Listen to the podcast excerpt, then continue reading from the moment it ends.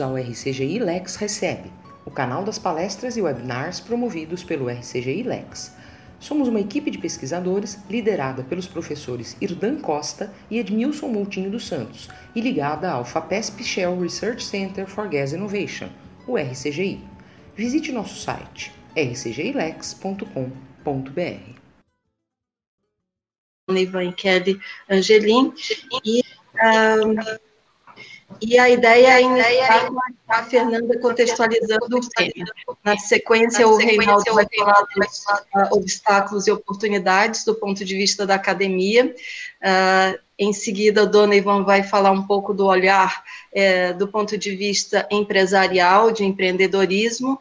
Uh, na sequência, também, a Kelly vai o Reinaldo vai falar dos obstáculos do ponto de vista da academia, o Dona Ivan do empreendedorismo e a Kelly vai falar sobre os detalhes dessa premiação. Então, todos estão muito convidados e espero que a gente consiga muitas contribuições interessantes. Então, eu estou passando aqui a palavra uh, para a Fernanda poder fazer essa contextualização. Obrigada, Virgínia. Obrigada. É, boa noite a todos. Um prazer estar aqui. Eu sou Fernanda, professora e pesquisadora da FGV Energia. É, quero cumprimentar meus é, colegas panelistas, Virgínia, Nabal, Kelly, Donovan, é um prazer estar aqui. E fazer mais um lançamento do é, é Projeto Caro, né? A gente já fez um lançamento na semana passada na FGV Energia. É, o, o, diretor Castilho já falou sobre ele na semana passada, a Heloísa Esteves, diretora da EPE, também já falou. Então, acho que já estamos, é, por assim dizer, na boca do povo é, do mercado é, petrolífero brasileiro. Aqui, é, junto com o IE da USP, é, a minha ideia, então, é que a gente fale rapidamente é, sobre simplificação e proporcionalidade das operações onshore, da onde veio essa ideia. Eu vou falar de onde veio a ideia e o Anabal vai me corrigir novamente, mas eu vou fazer a mesma coisa que eu fiz na semana passada. Dizer quem são é, os partícipes desse, desse projeto, né, o comitê, o comitê organizador, e o que é importante é, nesse projeto e contextualizar esse projeto e o que a gente espera é, no final, é, quando a gente terminar né, toda, toda essa, todo esse, esse projeto. É, na verdade, o caro, né, o campo adequadamente regulado é uma ideia, foi uma ideia do Anabal, ele vai dizer que não foi, mas foi é, uma ideia do Anabal, é, pensando que a regulação para os campos onshore era a mesma regulação, é a mesma regulação para os campos offshore. Então, você tem é, quem produz 30 mil barris por dia, 40 mil barris por dia, a mesma regulação de quem produz 2, 3 barris por dia. Isso não parecia muito adequado. A ideia é que a gente faça uma contribuição pública ao invés de só ficar reclamando, né? A gente tem vários fóruns públicos e a pandemia trouxe essa possibilidade desses webinários diários, né, que a gente participa, e eu acho que, o, que, que a pandemia possibilitou que a sociedade colocasse muita pressão na linha nos órgãos públicos em relação a que se movimentassem e, e, e trouxessem mais é, soluções. E é, o que a gente gostaria é de não só reclamar, de não só é, manter a pressão na linha, né, que é importante, obviamente, mas também contribuir. Né? Então, você que não está que está só reclamando, né? Qual a sua contribuição para a sociedade petrolífera nacional? A nossa contribuição vai ser uma nova, é, uma nova regulação para o setor, o setor onshore.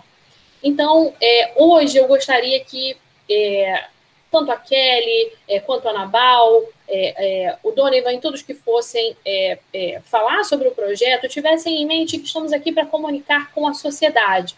O nosso objetivo é desmistificar, é simplificar, é trazer é, proporcionalidade à regulação onshore e trazer e deixar público isso, em especial a comunicação à sociedade. Para a gente, mais que nunca, é importante falar sobre a adoção de boas práticas é, regulatórias que proporcionem um ambiente competitivo que atraia, é, que estabeleçam condições equânimes, né, condições é, que atraiam a entrada de novos players no setor, que é isso que a gente precisa. Players que possam possibilitar a criação de novos empregos, a geração de renda, é, de riqueza, de benefícios socioeconômicos no desenvolvimento da atividade onshore é, no país.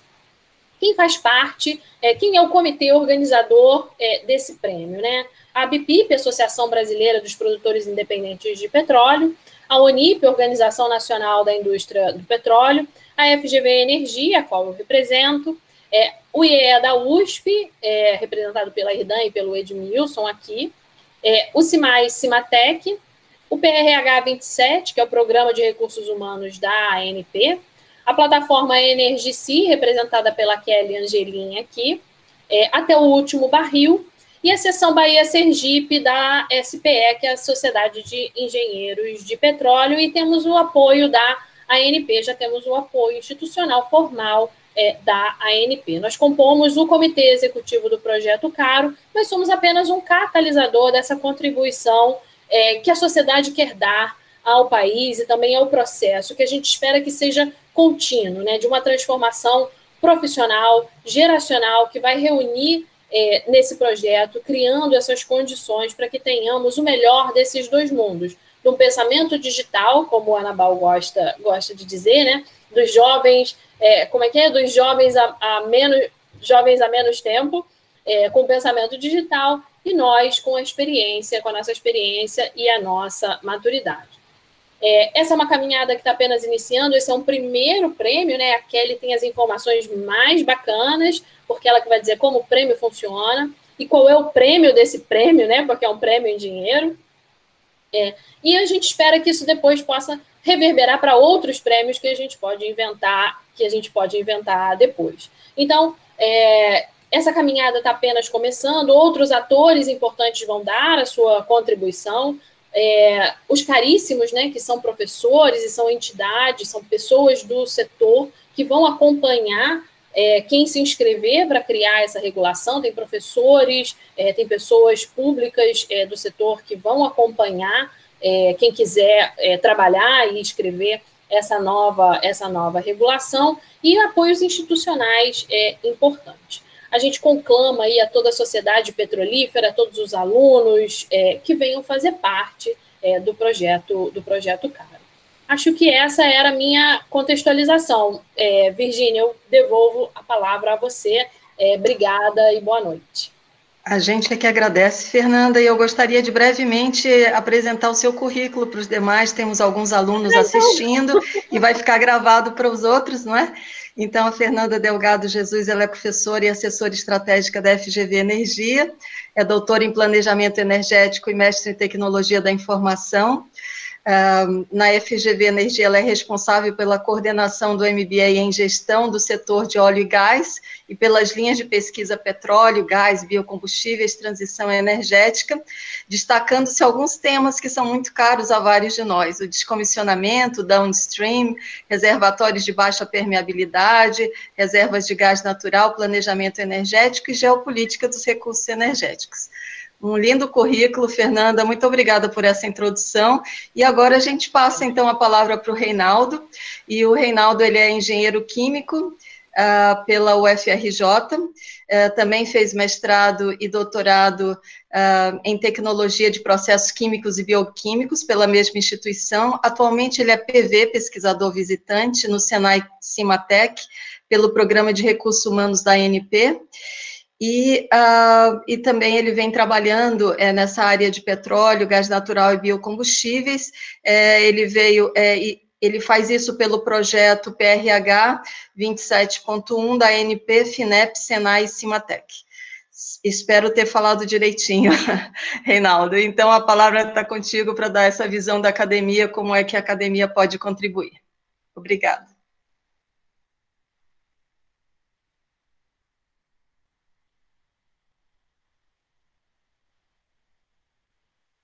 Opa, muito obrigado.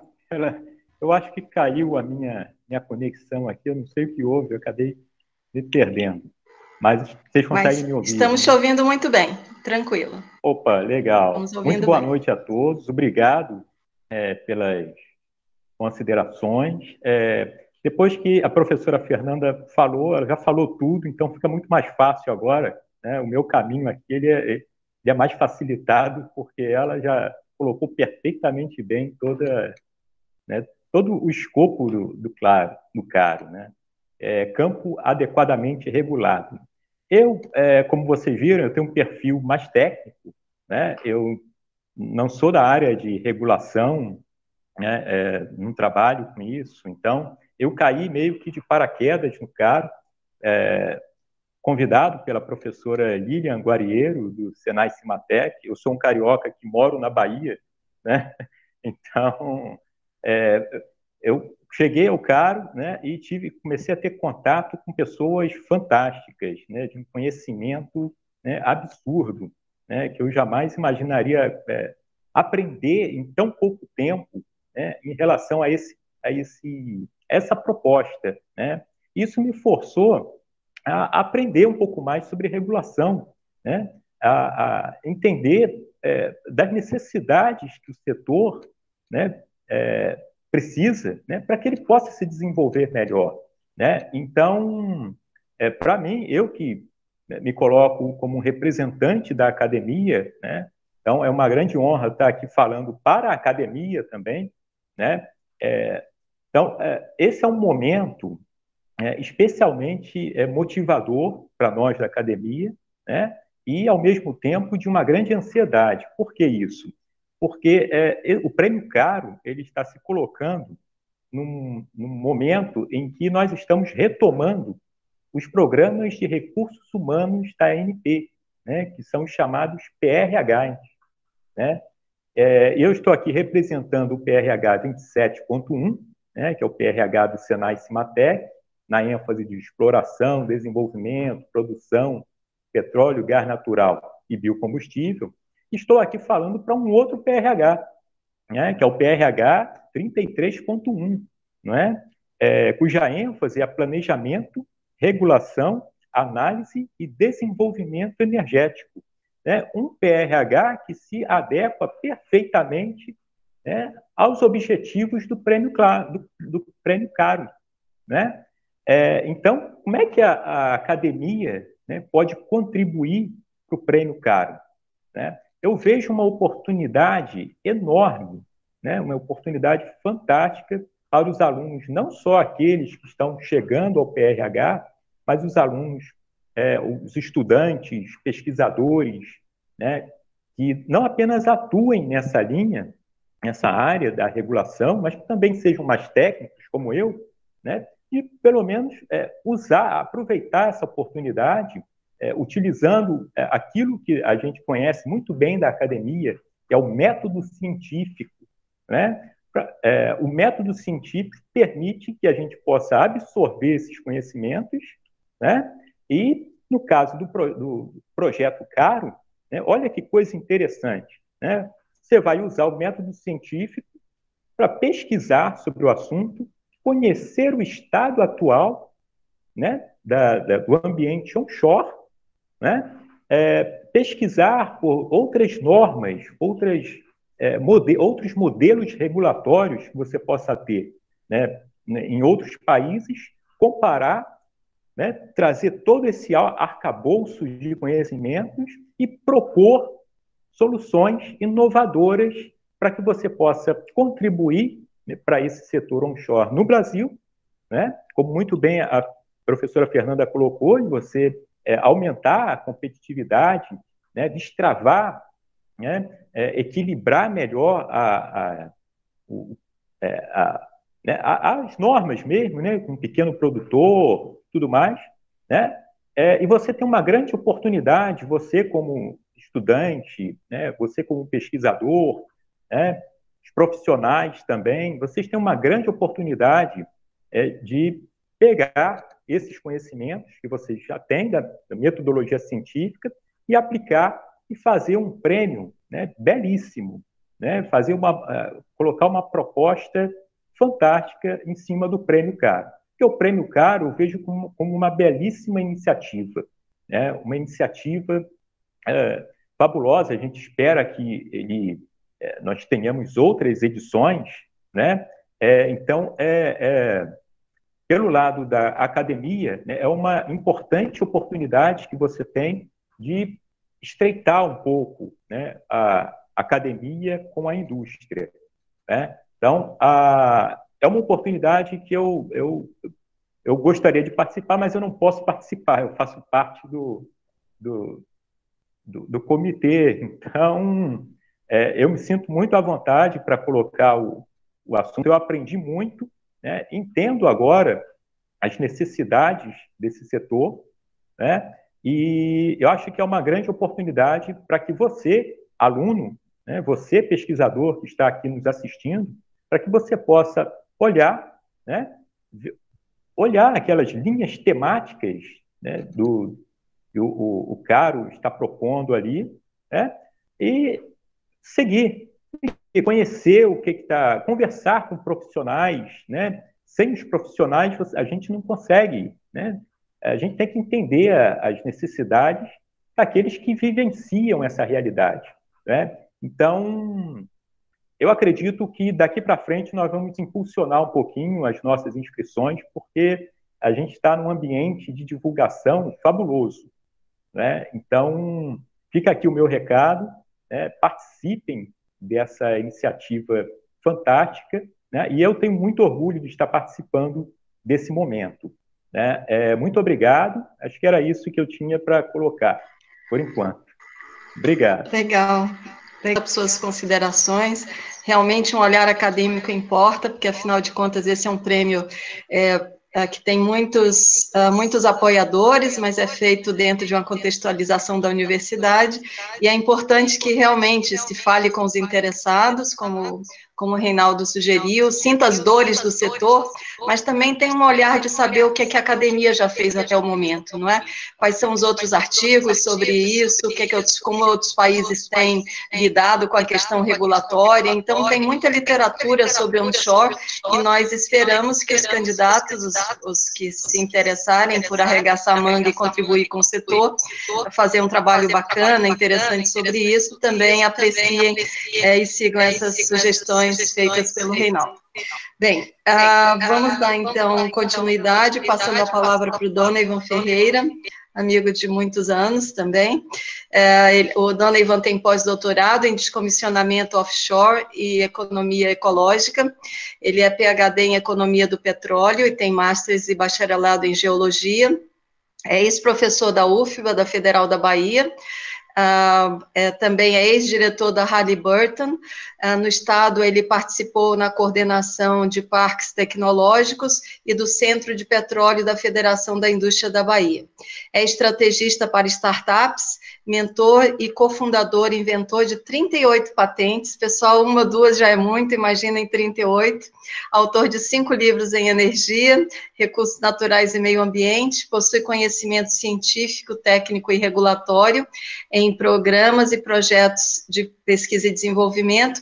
E atualmente é diretor de tecnologia da C3I Institute. Então, dona Ivan, a palavra está contigo. Prazer em revê-lo. Vamos ver se eu acerto tudo isso aqui. Consigo ser visto e ouvido? Muito bem, muito bem. Virgínia, um grande prazer revê-la. Bastante Também. tempo. Né? Obrigado pelo convite, Anabal. É, obrigado a todos. Eu vou procurar é, passar uma visão um pouco diferente. Eu, eu, eu tive ciência do, do programa Caro recentemente então, é, eu espero que eu dê uma, uma visão que seja é, um pouco distinta daquelas que vocês têm visto e eu espero não ser repetitivo também. É, bom, é, o meu olhar sobre isso é bastante pragmático. Eu já tive na universidade, já, já investi bastante tempo é, no setor, no segmento onshore escrevendo livros, a gente escreveu o Manual do Produtor, que foi o primeiro manual de produção visando a, é, aquela, aquele ideal de ter as pessoas se apaixonando pelo setor onshore e se tornando empreendedores de fato. É, então, é, hoje eu tenho talvez uma visão mais pragmática, porque eu olho isso ou como oportunidade ou algo como sem atratividade que não vale a pena colocar o, o seu negócio. Então, é, é, geralmente, essa é a minha visão quando eu olho para uma oportunidade do setor do petróleo. Então, eu quero começar falando rapidamente que é, as mudanças que a gente vem tendo ultimamente, elas são disruptivas. O Covid-19 acelerou um pouco, mas, de fato, a gente passa por transformações disruptivas. E a gente está falando, é, em termos regulatórios, a gente pode falar da digitalização dos governos. Ninguém está mais interessado em ir a uma repartição e gastar tempo falando com um funcionário público. O governo, hoje em dia, é sete dias por semana, 24 horas por dia. Então, digitalização de governos, a gente tem aprendido que é, é uma bobagem gastar dinheiro com grandes corporações, vários escritórios, quando você pode trabalhar de sua casa, no seu home office. É, a gente tem descoberto que educação EAD é totalmente viável. Né? As escolas, não só escolas de ensino médio e como universitário, grande parte disso está sendo toda feita é, virtualmente hoje, né? Eu tenho uma filha na, na universidade que está tomando aulas é, virtuais e tenho duas no ensino médio e também não, não vem à escola há mais de quatro meses. É, capacitação, hoje em dia, é gratuita. Você faz isso pelo YouTube. E, e muitas vezes com uma qualidade impressionante. Eu tenho ex-alunos que são hoje parceiros, que eles são totalmente autodidatas em inteligência artificial, programação, você aprende tudo isso gratuitamente pelo YouTube. É, os eventos podem ser virtuais, como a gente está fazendo agora. A minha esposa acabou de participar do, do Congresso Brasileiro de Pediatria, pela primeira vez foi virtual, ele foi mais barato, nunca teve um número tão grande de inscritos, e ela tem, é, teve a possibilidade de assistir todas as palestras, porque elas ficam disponíveis até novembro. E se você vai presencialmente, você tem que escolher qual que você vai ver. É, o advento do e-commerce, comercialização digital, o início da ruralização, que é o contrário da urbanização. Você vê o pessoal saindo dos grandes centros, morando em zonas rurais, o que, a gente chama de homestead, são é, é lugares onde eles podem ter uma certa independência na produção do seu próprio alimento, da sua própria energia, e, e busca realmente de independência. Então, a gente vive nesse cenário que é diferente, e se o Covid não mudar muita coisa nas nossas vidas, vai ser uma lástima. Porque a gente está passando por algo, a gente deve aproveitar essa, de fato, essa oportunidade. É...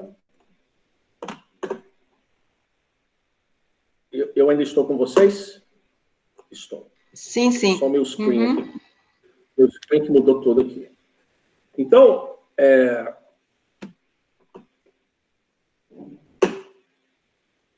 eu estou com equipamento aqui totalmente diferente e meu mouse parou de funcionar, não estou conseguindo mudar aqui minha, minha nota. Só um minutinho, desculpem, viu? Fica tranquilo, Agora... a tecnologia consegue que a gente veja muitas palestras ao mesmo tempo, não precisa escolher nos eventos presenciais, mas de vez em quando tem esses inconvenientes. Exatamente. Vamos lá. Então, o foco, hoje você tem um foco econômico, é, não mais vendo assim como empresa, você tem um foco hoje não vendo mais o tempo que você passa no escritório, mas você vê os resultados que você produz. A valorização do saber sobre a valorização do, do diploma. Hoje, as empresas é, já estão é, contratando sem, sem a ênfase no diploma, mas com a ênfase no conhecimento. A gente quer alguém que saiba programar para fazer automação de equipamentos e não alguém que tem um diploma é, de programação. A gente quer ver a pessoa fazendo de fato. A gente quer ver é, um foco de trabalho sem supervis, é, supervisão, um trabalho com pessoas que têm inteligência emocional, resiliência, e o foco é na entrega de valor, entrega de produtos, e não mais é, entrega de relatórios e, e coisas que não, é, que não são diretamente ligadas ao valor que você gera para a empresa. Né? É, em termos de governo, de governança, de regulação, é, uma, uma coisa que eu gosto muito de comparar é a, a palavra anarquia. Ela, o, o sentido dela, de fato, é a incapacidade do governo de regular sobre alguma coisa. E a tecnologia, ela faz exatamente isso. A tecnologia traz essa, essa questão da anarquia, porque é difícil regular inovação, é difícil regular mudanças. E o governo, para poder fazer isso, ele tem que ser dinâmico e sensível a essas coisas. Então, por exemplo, você tem é, um mundo onde todo mundo andava de táxi, de repente acaba o táxi, você tem Uber. Como que você regula isso? É difícil, a gente acompanha isso. Hotéis, aí você tem os Airbnbs.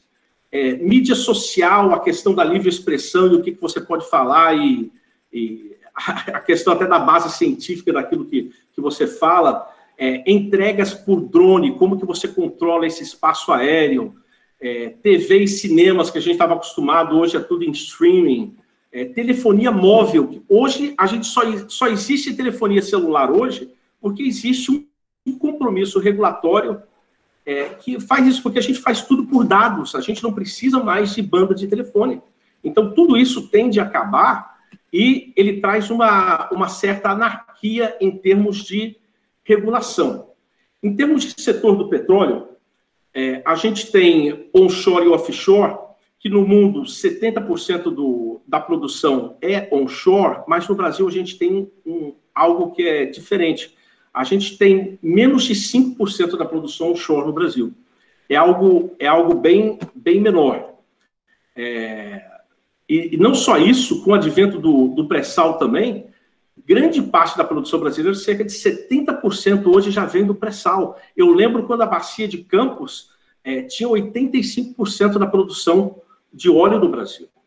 Né? E, e o onshore ficou cada vez menos relevante nessa pizza é, brasileira, nesse, é, nesse percentual brasileiro.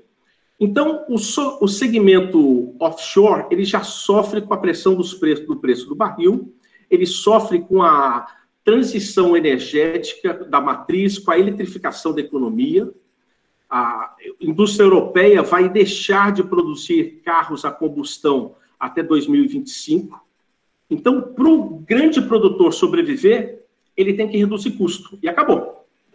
Né? Aquele negócio de pagar um milhão de dólares por dia por uma plataforma de, de perfuração e demorar 120 dias para perfurar um poço do pré-sal, isso tudo é revisto agora, é disruptivo, você tem que melhorar. E, e a ideia é reduzir custo, integrando tecnologias de inteligência artificial, IoT, automação, para chegar a essa, essa redução.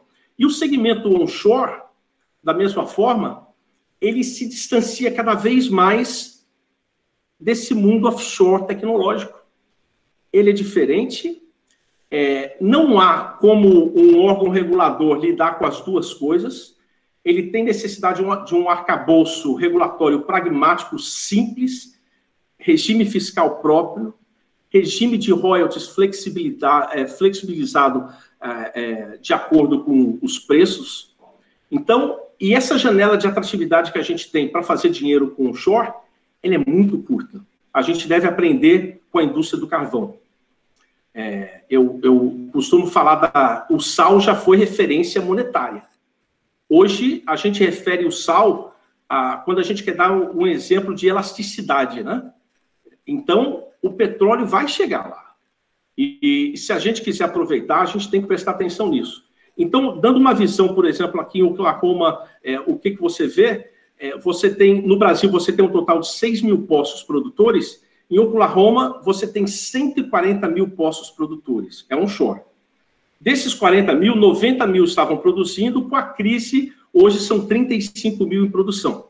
E o restante está esperando melhorar um pouco para pelo menos pagar pela energia elétrica das bombas e os 250 dólares que você paga por semana para o cara ir de poço em poço ver se todas as bombas estão funcionando. Né? Oklahoma é o quarto maior produtor dos Estados Unidos e produz 5% do petróleo nacional. E nos Estados Unidos são vários estados que ainda produzem. É... Hoje, o sonho de aposentadoria de muitos americanos é comprar uma propriedade rural de 10 a 15 acres, com uns três ou quatro poços marginais. É como se tivesse umas três vaquinhas de leite que mantém o cara ocupado. Né? É, esse é o tipo de regulação flexível e aproveitamento de oportunidades. É... Produção de petróleo onshore hoje é para médias e pequenos produtores e para esses pequenos é, produtores marginais, né? Então, é, a gente tem que direcionar essas oportunidades para isso. Então, é, fechando em termos de, de considerações, eu acredito que os princípios de regulação não mudam, mas os cenários mudam. E a regulação precisa ser sensível para mudar e para se adaptar a isso, porque a principal função de uma agência de petróleo, do regulador de petróleo, não é cuidar do meio ambiente, do trabalho, do conteúdo local, da segurança ambiental, do rigor fiscal, de P&D, não é, é, tudo isso é importante, mas a principal função do regulador é fazer o setor funcionar. E se ele não consegue fazer o setor funcionar, nada disso é importante. Nada disso é importante. Então não adianta ficar sentado em cima desse tesouro sem poder fazer nada, porque o tempo vai passar, ele não vai valer absolutamente nada. A gente precisa de um é, pragmatismo regulatório para o prolongamento da atividade onshore no Brasil. É, eu vislumbro um, um agente regulador específico para o onshore que seja enxuto e assim como a PPSA foi criada para gerir os ativos do pré-sal, a gente deveria ter a criação de um, de uma agência, um agente, um órgão específico, uma autarquia, para cuidar simplesmente do onshore brasileiro. Dessa, dessa pequena coisa que não é importante hoje o onshore brasileiro, ela não é importante para o volume de óleo que entrega, ela é importante para o valor que ela entrega, para o valor socioeconômico. Porque nessas pequenas é, áreas de produção, a gente tem um impacto socioeconômico relevante, o dinheiro circula nessas pequenas cidades. Então, no mais, é, eu queria abordar essas partes, não queria me prolongar e passar dos 10 minutos. Então, eu vou ficando por aqui e agradeço bastante a oportunidade de, da participação. Dona Ivan, nós é que agradecemos o seu olhar, é, esse panorama sobre o Brasil onshore e a comparação também com os Estados Unidos, especialmente com Oklahoma, que é um lugar caro também para a Irdan, que morou lá um período. Eu também tive essa oportunidade de estar lá em dois momentos da minha vida. É, é, muito impressionante e, e, essa ideia de como ajudar o regulador a ver as diferenças, embora o espírito da regulação seja o mesmo, não é?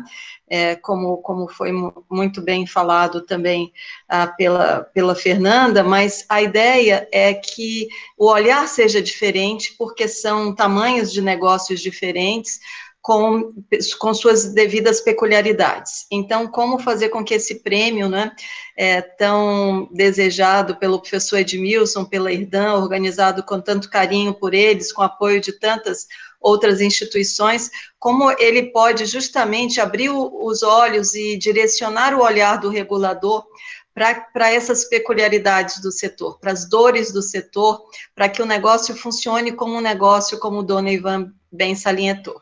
Então, vamos passar a palavra agora para Kelly Angelim, uh, comentando antecipadamente um pouquinho do currículo da Kelly, não é? Ela é formada em Engenharia de Petróleo pela Universidade Federal de Campina Grande e mestre em Engenharia Civil com ênfase em simulação e gerenciamento de reservatórios de petróleo pela Universidade de Pernambuco Uh, foi pesquisadora do programa é, PRH da ANP, o PRH 42, é vice-presidente do capítulo estudantil da SPE de Campina Grande e foi estagiária também no setor de construção de postos terrestres da Petrobras.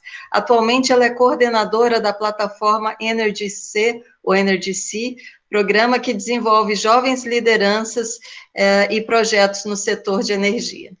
Então, Kelly, a palavra está contigo para as considerações e detalhes sobre uh, essa premiação. Boa noite, Virginia. Agradeço aí o convite, pessoal da IEE da USP. Quero inicialmente saudar os colegas painelistas e todos que estão aqui nos acompanhando, né, para saber mais detalhes desse projeto.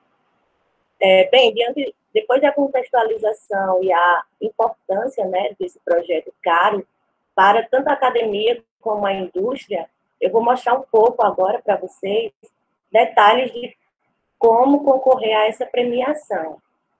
Então, eu vou compartilhar aqui minha tela para mostrar uma breve apresentação sobre essas questões.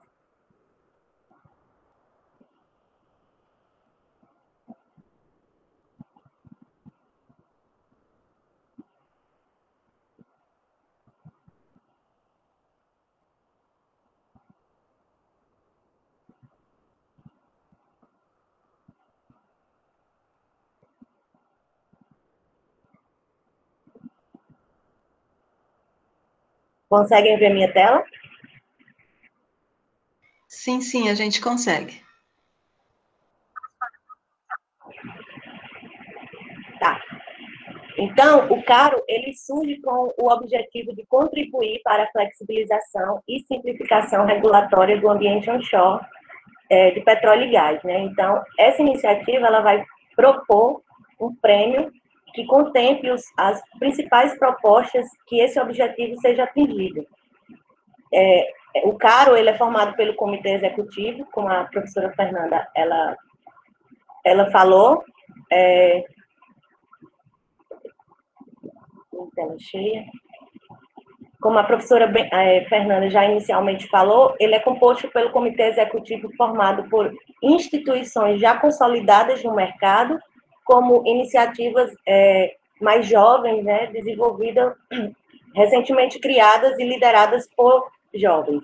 No caso, fazem parte a ABPIP, a UNIP, a FGV Energia, o IEE da USP e o PRH 33.1, é, o Senai Cimatec, o PRH 27.1, a Energicic, é a entidade a qual eu faço parte, a iniciativa Até o Último Barril e a SPS São Bahia Sergipe, sendo representada pelos capítulos da UFRN, a Federal do Rio Grande do Norte, e a Universidade Federal de Sergipe.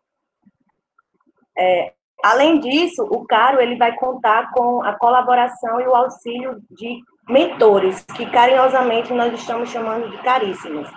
Então, esses mentores, que ao todo são 12, escolhidos pelo Comitê Executivo, farão o acompanhamento e a orientação dos participantes ao longo do prêmio. Então, esses mentores estarão acompanhando esses participantes e auxiliando na, no desenvolvimento do trabalho.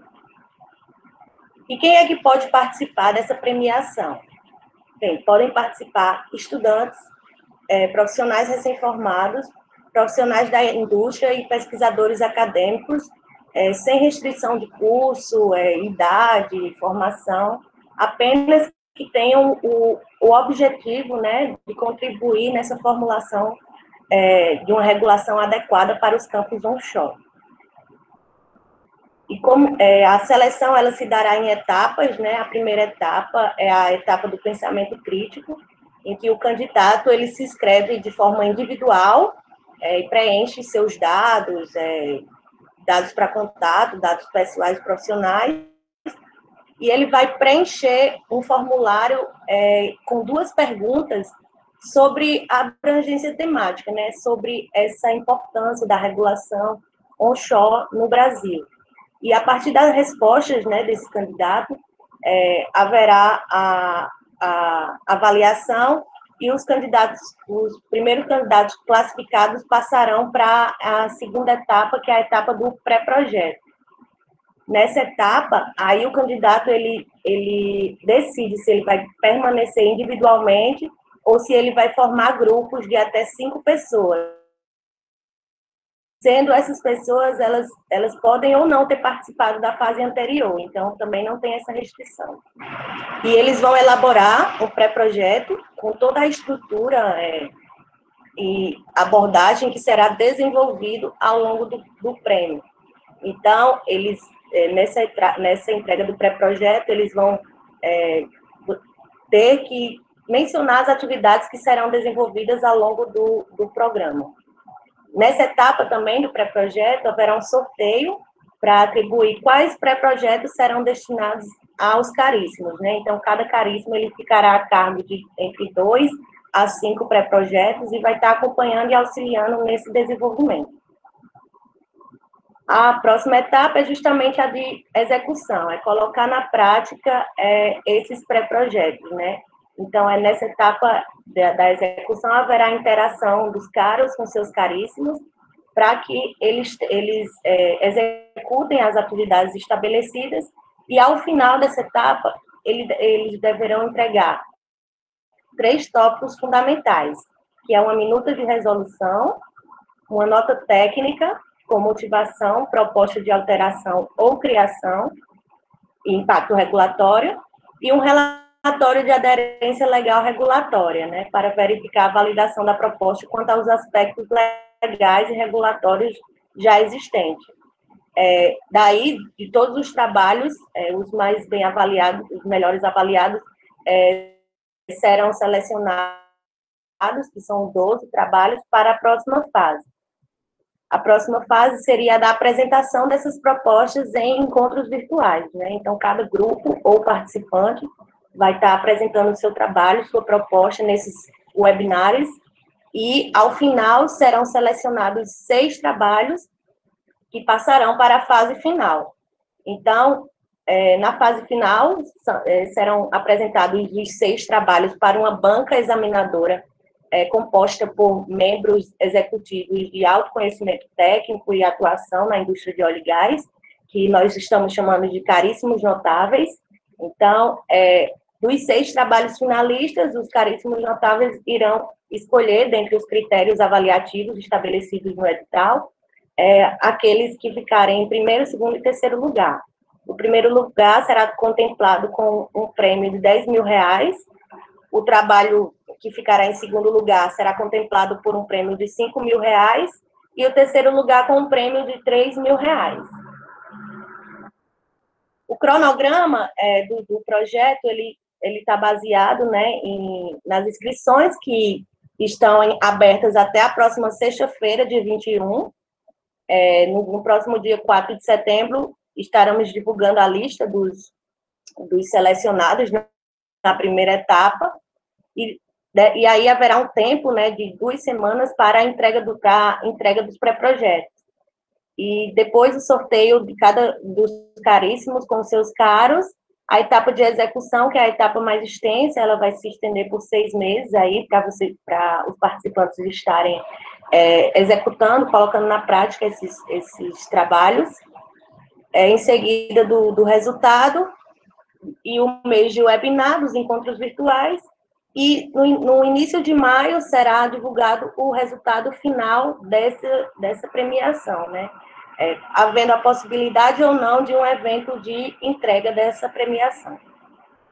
É, a nossa rede de comunicação oficial é o LinkedIn, é, o é, arroba Projeto Caro, então é, é, sigam essa, a, a, nossa rede, que lá está contendo todas as informações do projeto, bem como o link para você se inscrever e ter acesso ao edital. Então, é arroba Projeto Caro, né? Também nós estamos disponíveis através do e-mail projetocaro.gmail.com, então quaisquer dúvidas é, podem estar sendo encaminhadas para esse e-mail. E venha fazer parte dessa iniciativa, né? As inscrições ainda estão abertas, como eu falei, é, elas se encerrarão na próxima sexta-feira, então, se você tem vontade de contribuir com essa iniciativa, fazer essa formulação e ainda concorrer a um prêmio para isso, é, siga nossas redes sociais e lá você terá acesso ao link de inscrições. E obrigada a todos. Obrigada, Kelly, pelas, pelas suas explicações. É muito interessante entender o cronograma e os principais pontos. Uh, bem, uh, mais cedo eu repassei a, uh, a premiação para alguns alunos da USP, é, de graduação, mestrado e um grupo de doutorado, e alguns perguntaram um pouco essa questão do que é que é visto como um aluno recém-formado, é só, se só são os de graduação, se os de pós-graduação também entram, e o recém-formado é num span de até quanto tempo? Dois anos, um ano, cinco anos? O que é, que é visto como recém-formado e se pode haver duplas de mestrandos com graduandos, é, embora as inscrições sejam individuais, como isso funcionaria se dois alunos forem trabalhar em equipe, por exemplo. Então, recebi essas consultas por WhatsApp então, hoje mais cedo, é, um pouquinho antes até de começar o evento, né?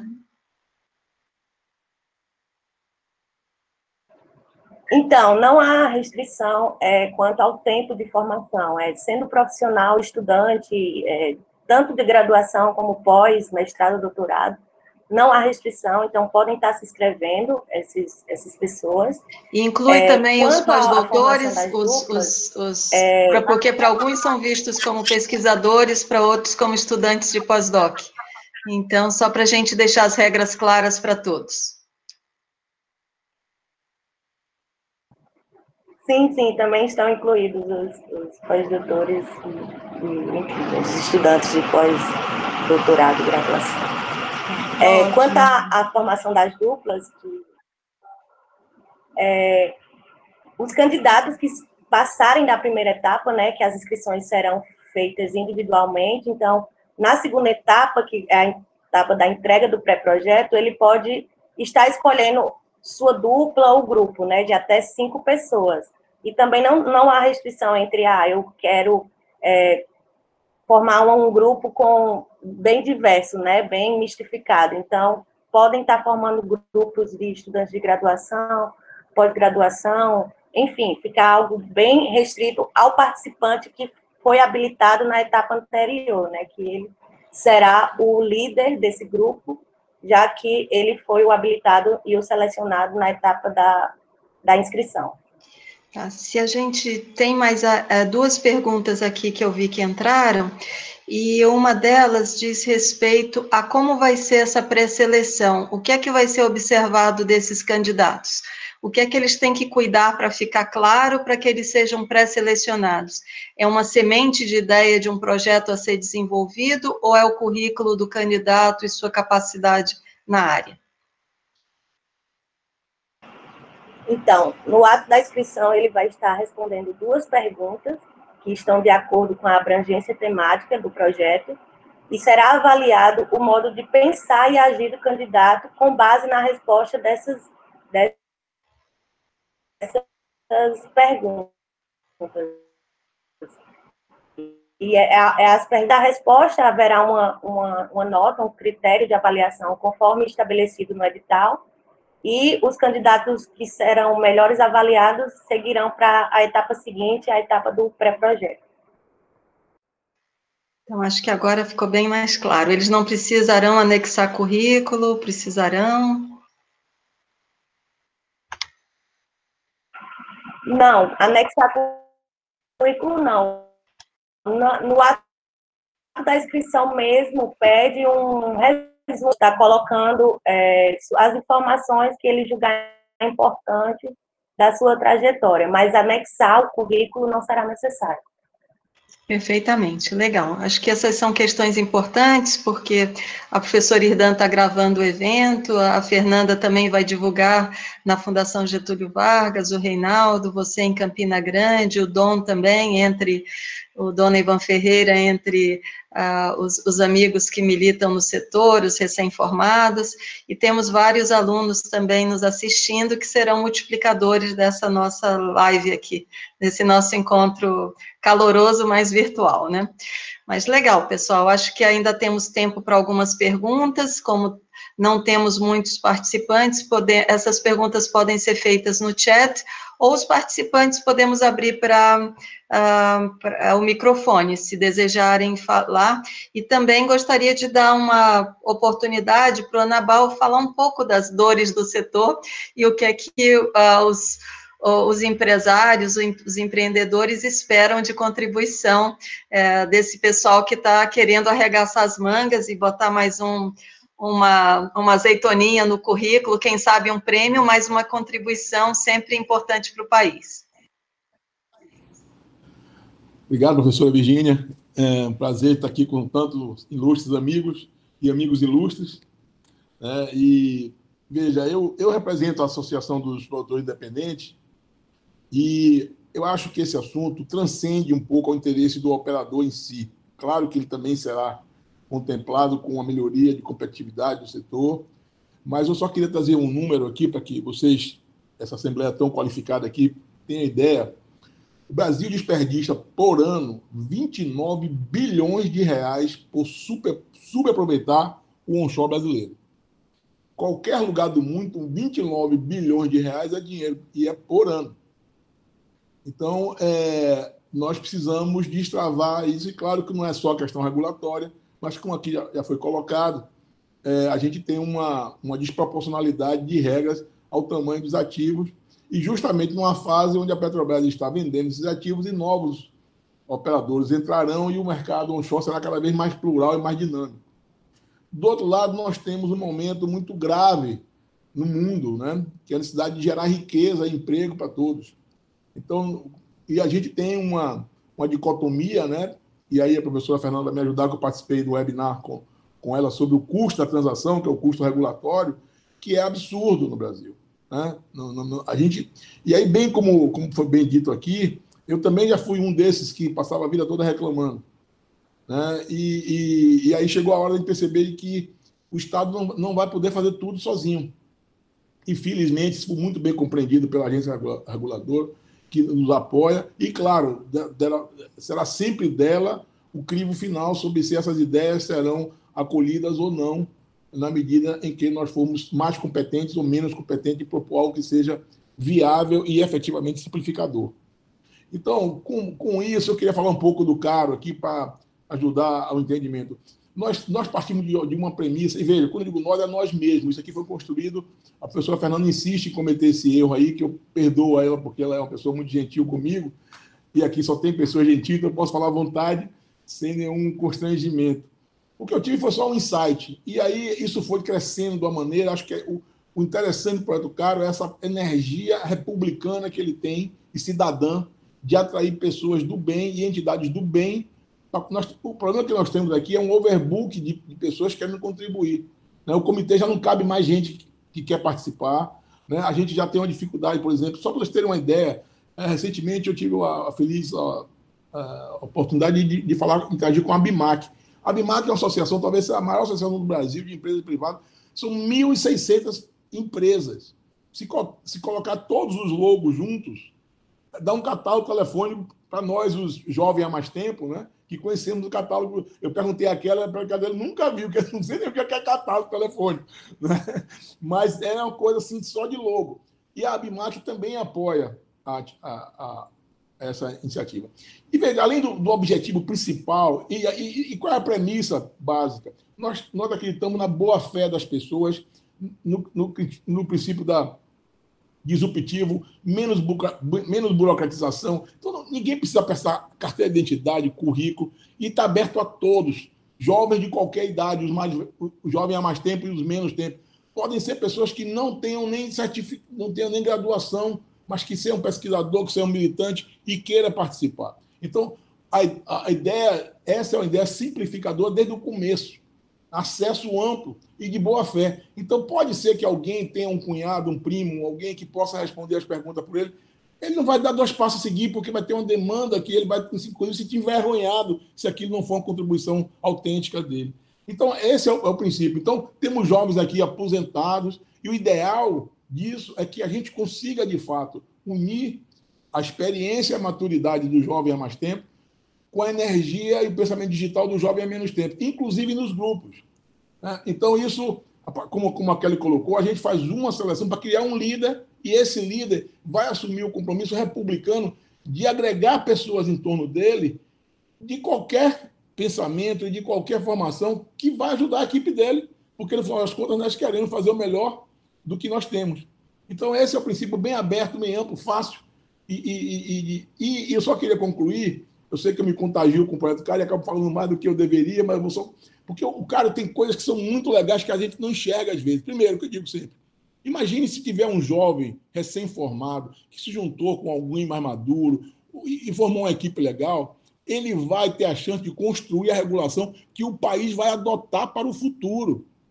Esse profissional será demandado pelo mercado como nenhum outro, porque a regulação com que ele vai trabalhar foi a regulação que ele participou.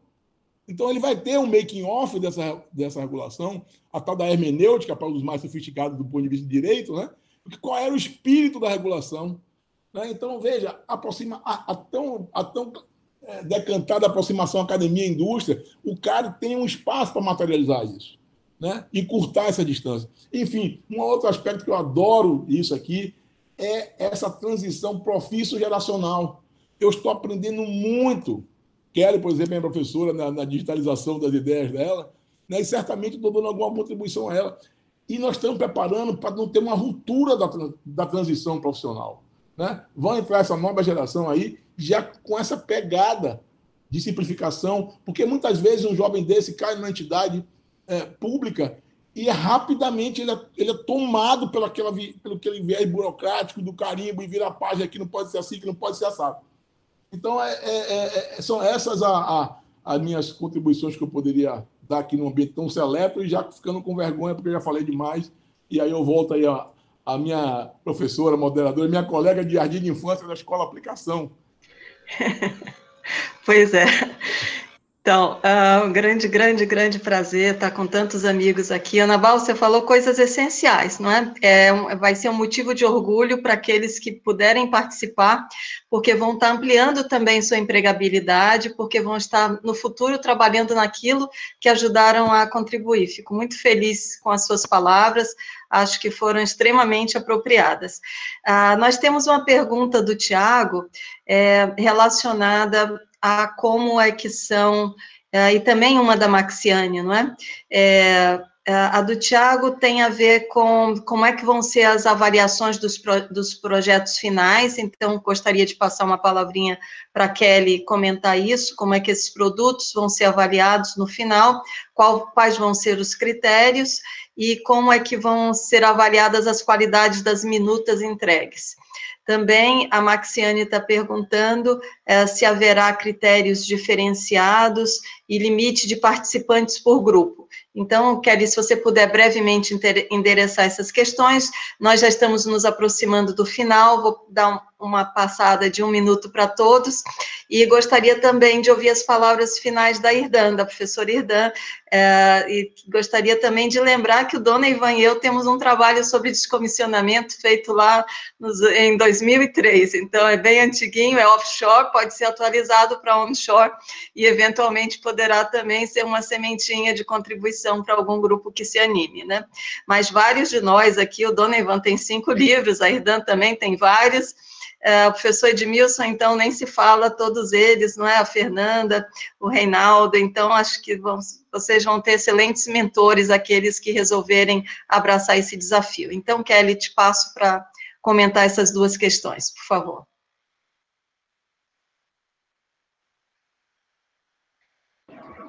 É, então, sobre a pergunta da Maxiane, é, caso haja formação de grupos ou o participante individualmente, o que será avaliado será o trabalho em si. Os critérios são os mesmos e será avaliado o trabalho, independentemente se ele foi desenvolvido pelo grupo ou se ele foi desenvolvido por um participante de maneira individual. É, e os critérios de avaliação, é, com base na pergunta do Tiago, no edital, um tópico 8.1 fala sobre esses critérios que são é, relacionados a impacto simplificador da proposta apresentada, né? A relevância, é, a originalidade dessas propostas, é, a viabilidade da, do, da proposta e a estruturação da abordagem. Então, são esses, esses critérios avaliativos para o produto final.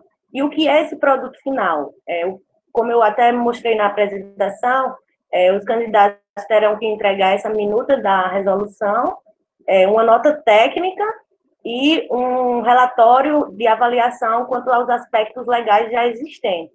Então, é, mais informações tem todas estão no edital, então é, também está disponível através do link é, do nosso na nossa rede social oficial, que é o LinkedIn.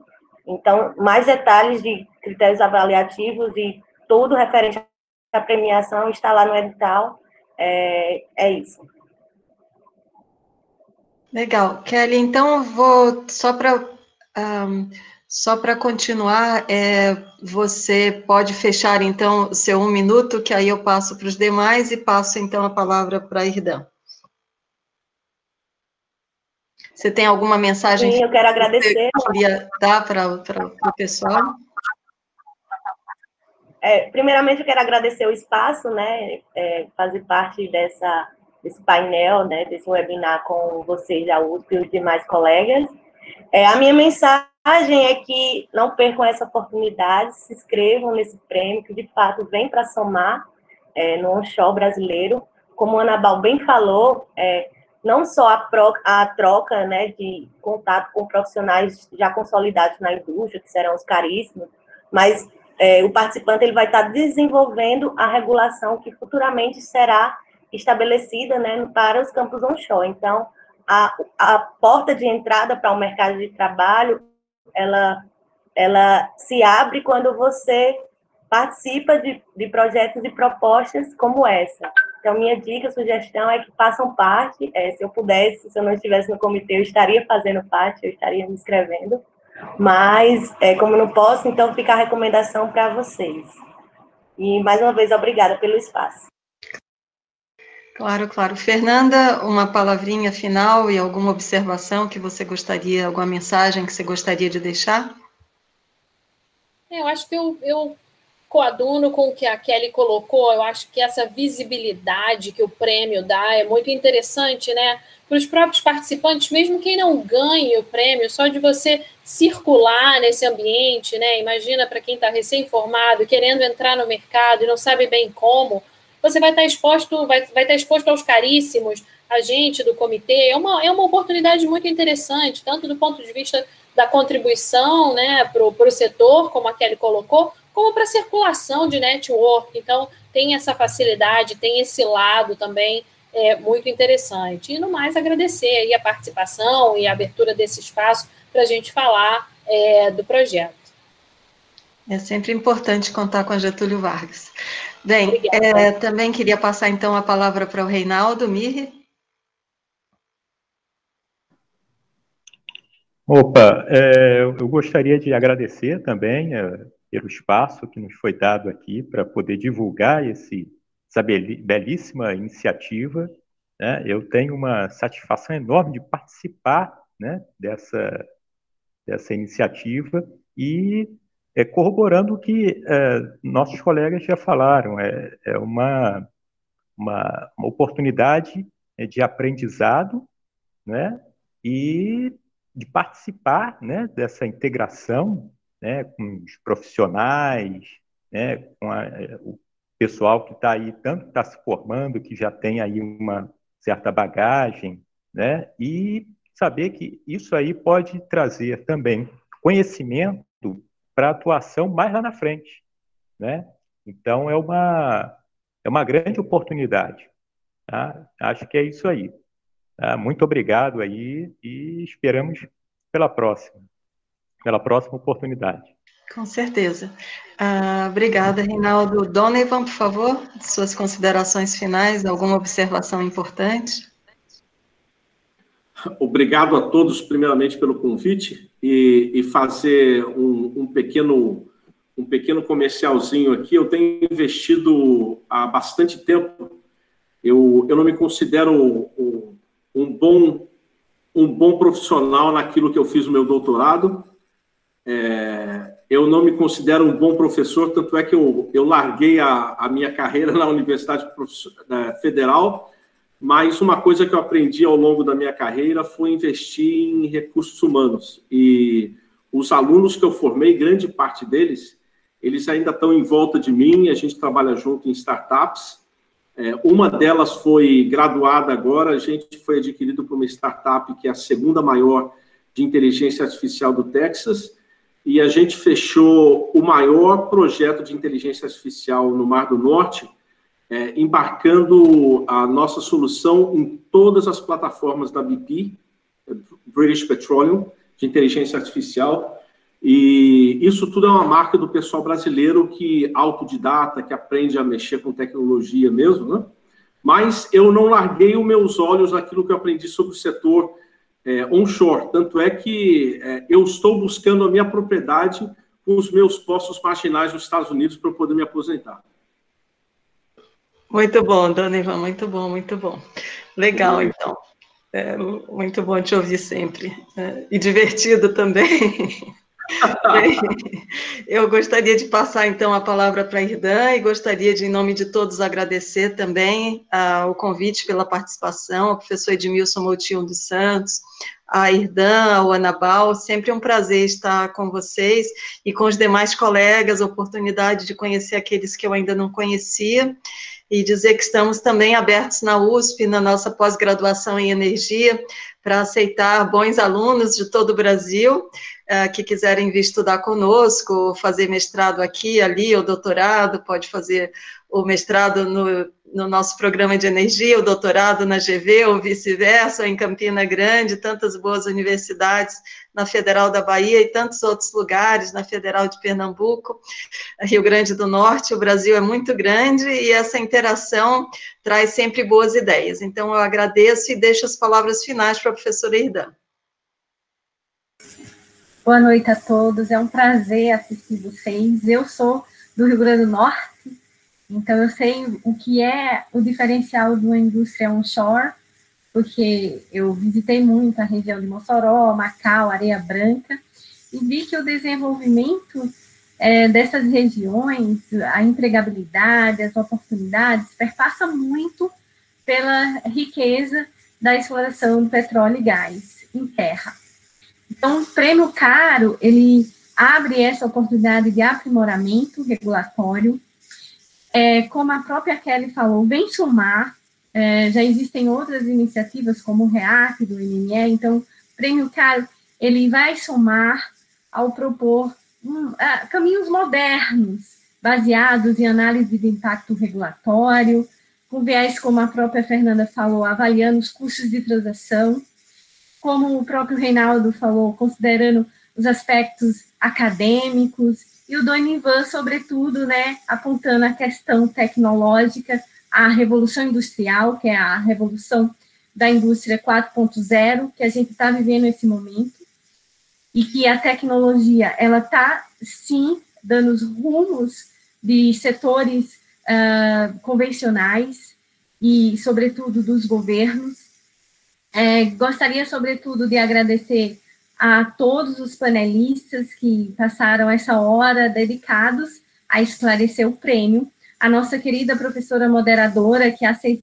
esse desafio é, rapidamente em um dia, né? Ela teve muito pouco tempo para uh, ah, se para preparar tão uh, essa tão brilhante moderação e agradecer ao Anabel pela oportunidade, faço parte do comitê executivo, tenho aprendido muito com todos os colegas e a perspectiva, como a própria Kelly falou, vamos ter mais uh, vários meses de aprendizado, de participação, é, em prol né, de construir um, um ambiente onshore que é, demonstre empregabilidade, sustentabilidade, responsabilidade social e outros princípios que comungam, inclusive, com os objetivos do desenvolvimento sustentável das organizações uh, das Nações Unidas.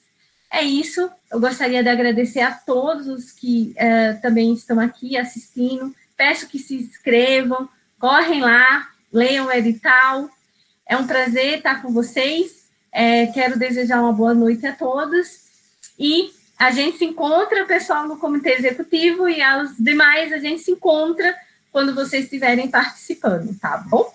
Muito obrigada, uma boa noite a todos. Tchau, pessoal, tudo de bom. Tchau, tudo de bom.